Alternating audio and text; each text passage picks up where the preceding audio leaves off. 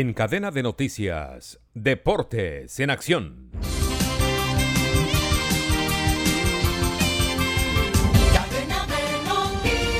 La selección colombiana de fútbol de mayores ganó y gustó derrotando a la selección de Alemania dos goles por cero en territorio alemán.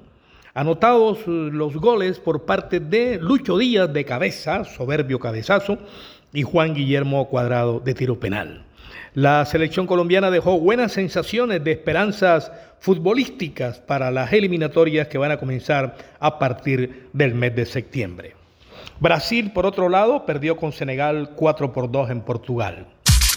Miguel Ángel el Superman López ganó la cuarta etapa en el alto de la línea de la Vuelta a Colombia 23, asegurando el liderato de la carrera.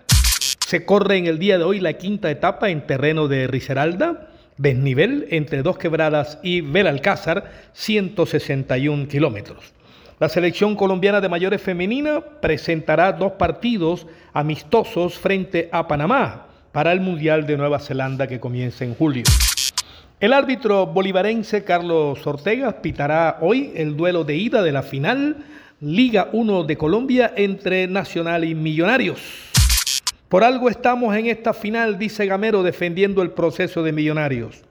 Este es un partido que representa un duelo de gigantes y la clave será el equilibrio, dijo Autori, técnico de Nacional. A Barranquilla ha llegado en la noche de ayer el jugador Gonzalo Lencina, argentino, que precede del equipo del Bucaramanga.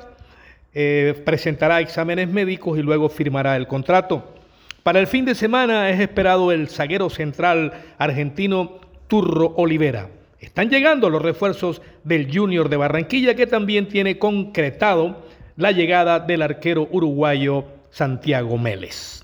Información deportiva con Manuel Manis Ramírez Santana.